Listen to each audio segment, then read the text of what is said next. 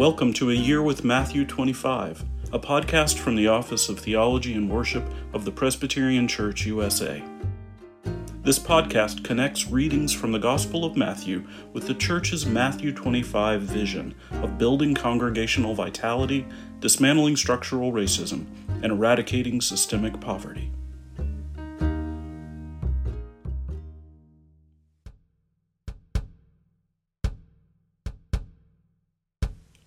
First, it happens at the Jordan River.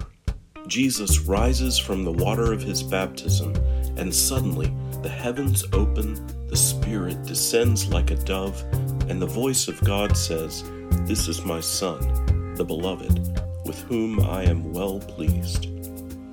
Then it happens on a high mountain. Jesus appears in radiant glory, speaking with Moses and Elijah and suddenly a bright cloud overshadows them, and the same voice is heard, saying, This is my Son, the Beloved. With him I am well pleased.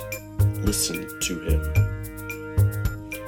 Framed by these dramatic events that reveal the identity of Jesus, baptism, and transfiguration, the time after Epiphany challenges us to reflect on who we are and how we are called to live as Jesus' disciples.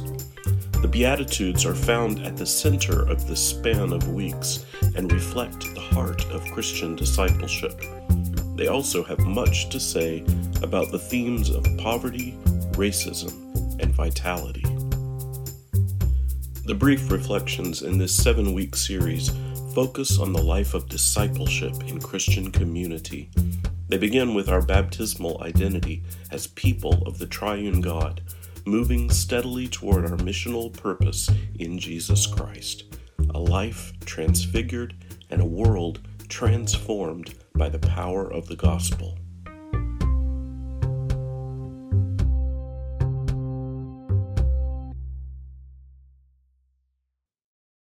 A reading from Matthew chapter 5, verses 21 through 37.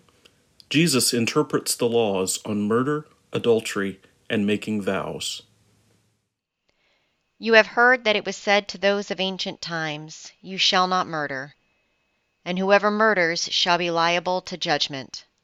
But I say to you that if you are angry with a brother or sister, you will be liable to judgment.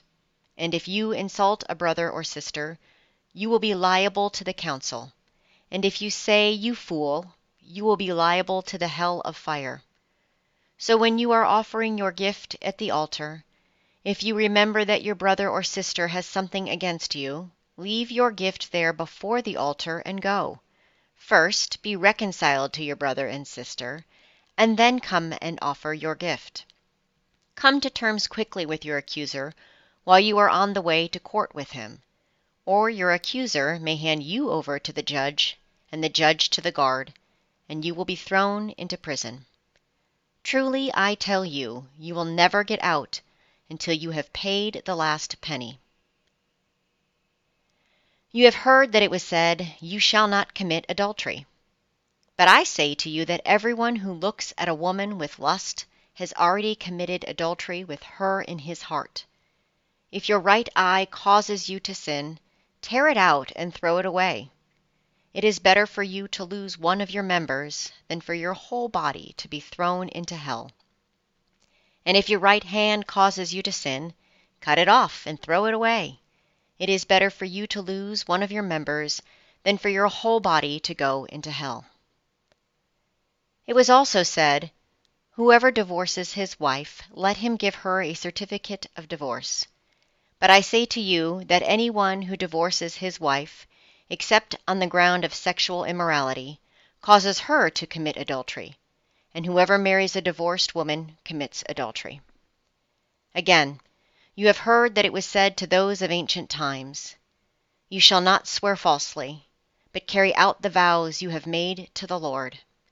But I say to you, do not swear at all, either by heaven, for it is the throne of God, or by earth for it is his footstool, or by Jerusalem, for it is the city of the great king. And do not swear by your head, for you cannot make one hair white or black. Let your word be yes, yes, or no, no. Anything more than this comes from the evil one. What is the purpose of God's law? The law can be a mirror, revealing our sin in contrast to God's holiness. The law can be a fence, restraining us from evil and keeping order in society. For Christian disciples, the law is also a sign, guiding us in a life of faithfulness.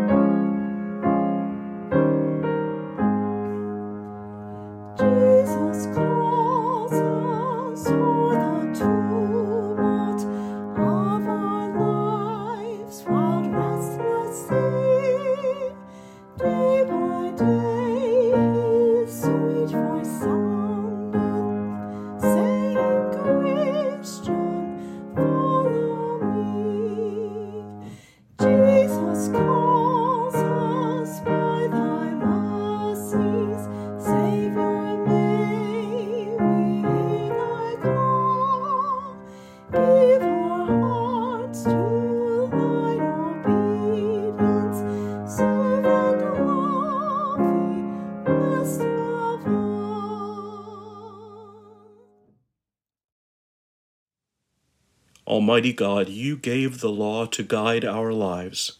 May we never shrink from your commandments, but, as we are taught by your Son Jesus, fulfill the law in perfect love.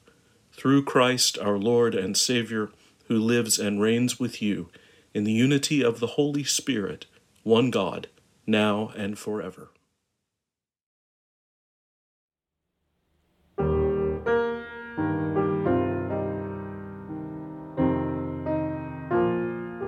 Thank you for listening to A Year with Matthew 25, a podcast from the Office of Theology and Worship of the Presbyterian Church USA. Please like, share, and subscribe. Scripture passages are drawn primarily from the Revised Common Lectionary and are adapted from the New Revised Standard Version Updated Edition. Today's reader is Kelly Abraham. Hymns are from Glory to God, the Presbyterian hymnal, and are in the public domain. Musical recordings are by Meg Flannagan and Phillip Morgan. Prayers come from the 2018 Book of Common Worship. You can visit pcusa.org slash Matthew 25 to learn more about the Matthew 25 vision of the Presbyterian Church USA.